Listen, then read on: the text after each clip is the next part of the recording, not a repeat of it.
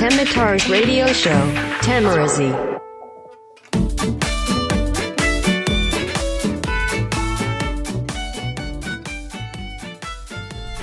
2019年8月16日金曜日。ただいまの時刻は22時23分。夜の10時23分。どうも、よざっちです。さあ、前回、えー、確かちょうど1週間前だっただったと思うんですけど、ラジオの公開収録に参加する、まあ、その前日ということをいろいろ話したと思うんですけど、えー、無事公開収録も終わりまして、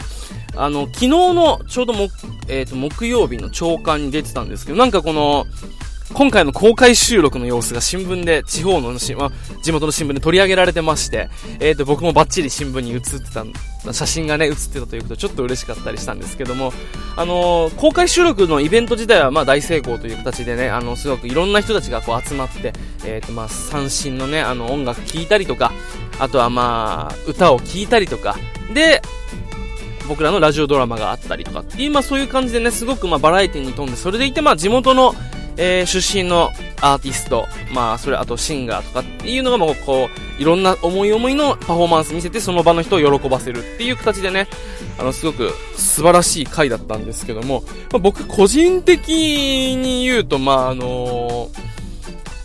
ちょっとね、やっぱりこう、人前で披露するには拙いなっていう、ちょっと反省点がね、多々ありまして、まあ、あの、自分たちのこのね、あの、ラジオブースで、えー、と、人に見せるでもなくこう、やる分にはまだいいんですけど、人前でやるとなると、やっぱりちょっとね、自分の力不足が否めないなと、もう、すごく凹んだ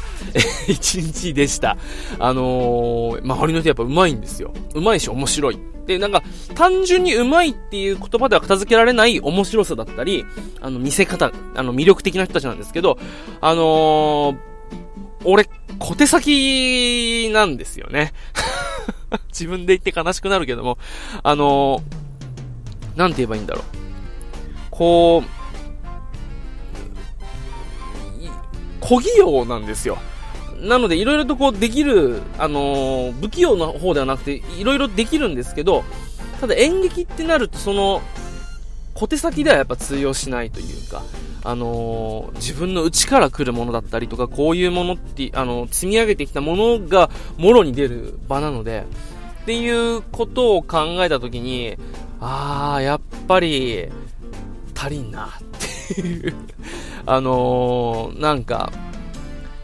悔しさっていうのはありましたね。まああの、3年ももうあの、やってないので、まあ当たり前っちゃ当たり前なんですけど、なんかもうね、悔しさを感じるのすらもうおこがましいみたいな感じなんですけど、それでもやっぱりこう、人前に出て、えー、やる以上はやっぱりなんかこう笑い取りたかったり、ちょっとお客さんに、わ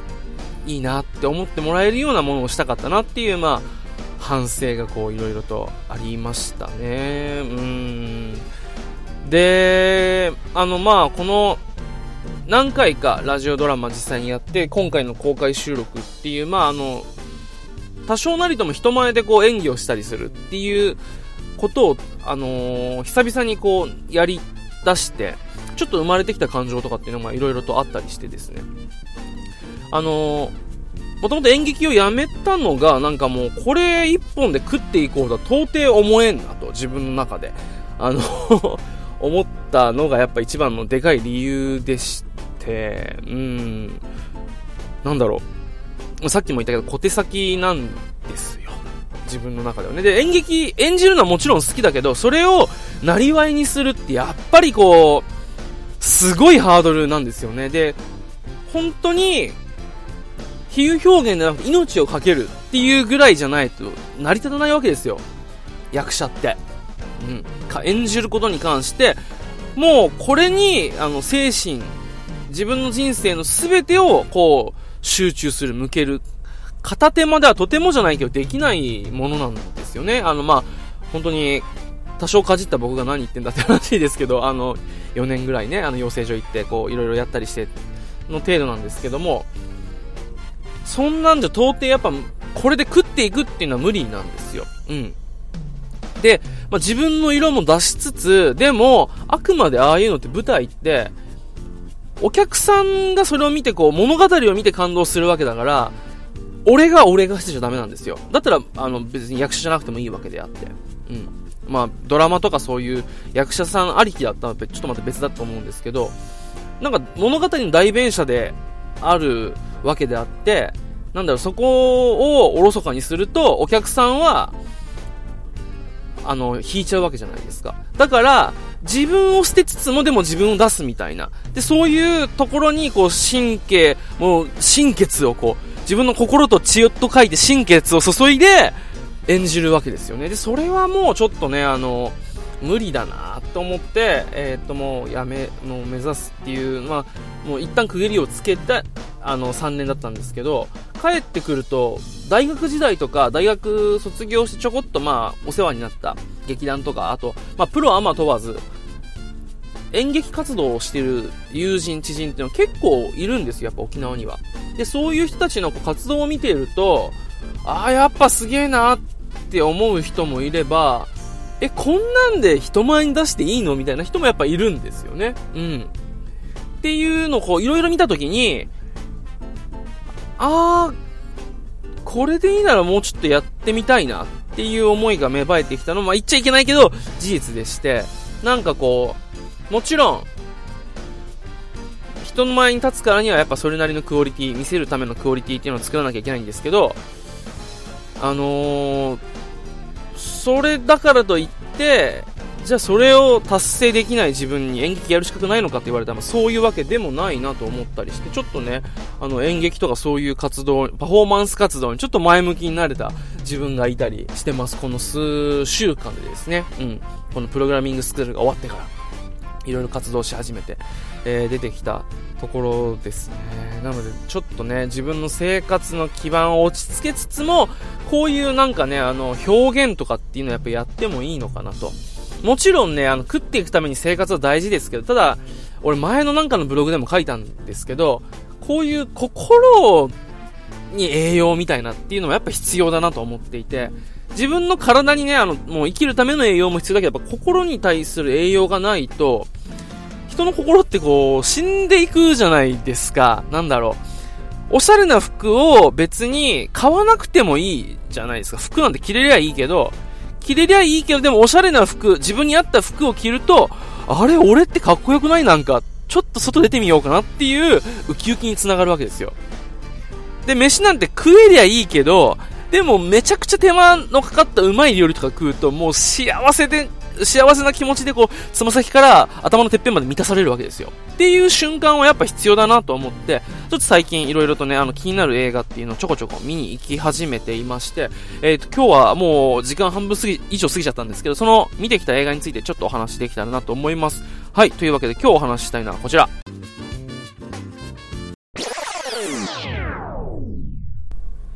映画、アラジン、そしてライオンキング。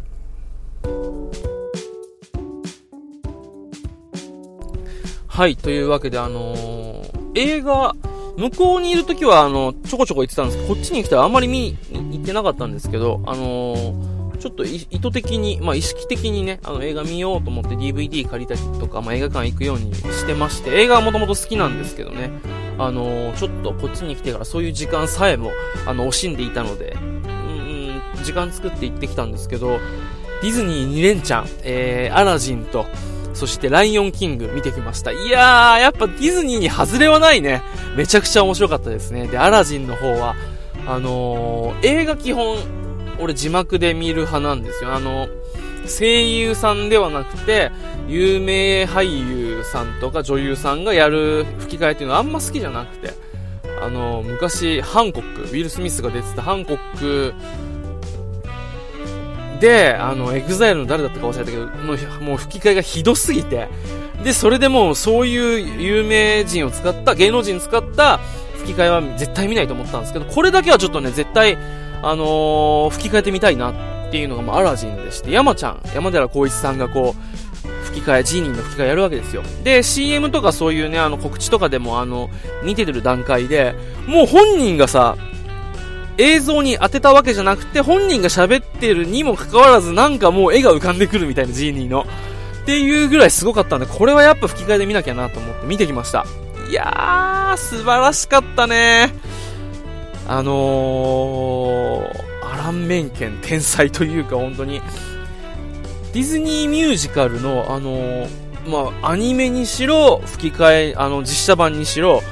この音楽を聴いて歌ってるす、あの、シーンが流れてくるだけで、こう、鳥肌がズワーッ立ってくるというか、この、ワクワクで、あのー、演劇を始めた頃、それこそ思い出して、あの、劇団四季とか見に行って、うわ、すげえミュージカルってって思った瞬間を思い出して、こう、映画館で一人ニヤニヤしちゃうような、そんななんかすごい楽しさで溢れた映画でしたね。特に、フレンドライクミーとかやっぱり良かったなと。で、妹も見に行ったらしいんですけど、妹もやっぱりこのフレンドライクミーのとこ特に気に入ってたり、あとホール、あ、ホールニューワールドとかも気に入ってて、も毎回こう YouTube で聞きながらね、あの、過ごしているんですけど、やっぱそれぐらいね、普段ミュージカルとかにあの、疎い人でもこう魅了する魅力っていうのがやっぱり、あそこら辺、特にあそこら辺のディズニーミュージカルにはあるよなと思って、アラジンなんか2回見に行っちゃいました。いやー、ジーニーも良かったけど、ジャスミンもめちゃくちゃ綺麗だったね。今回はなんかこの女性の自立みたいなさ、ちょっとそういうところも描かれたりしてて、すごくまたちょっと違った、あのー、アニメとは違った魅力があって、すごくアラジンは良かったですね。うん。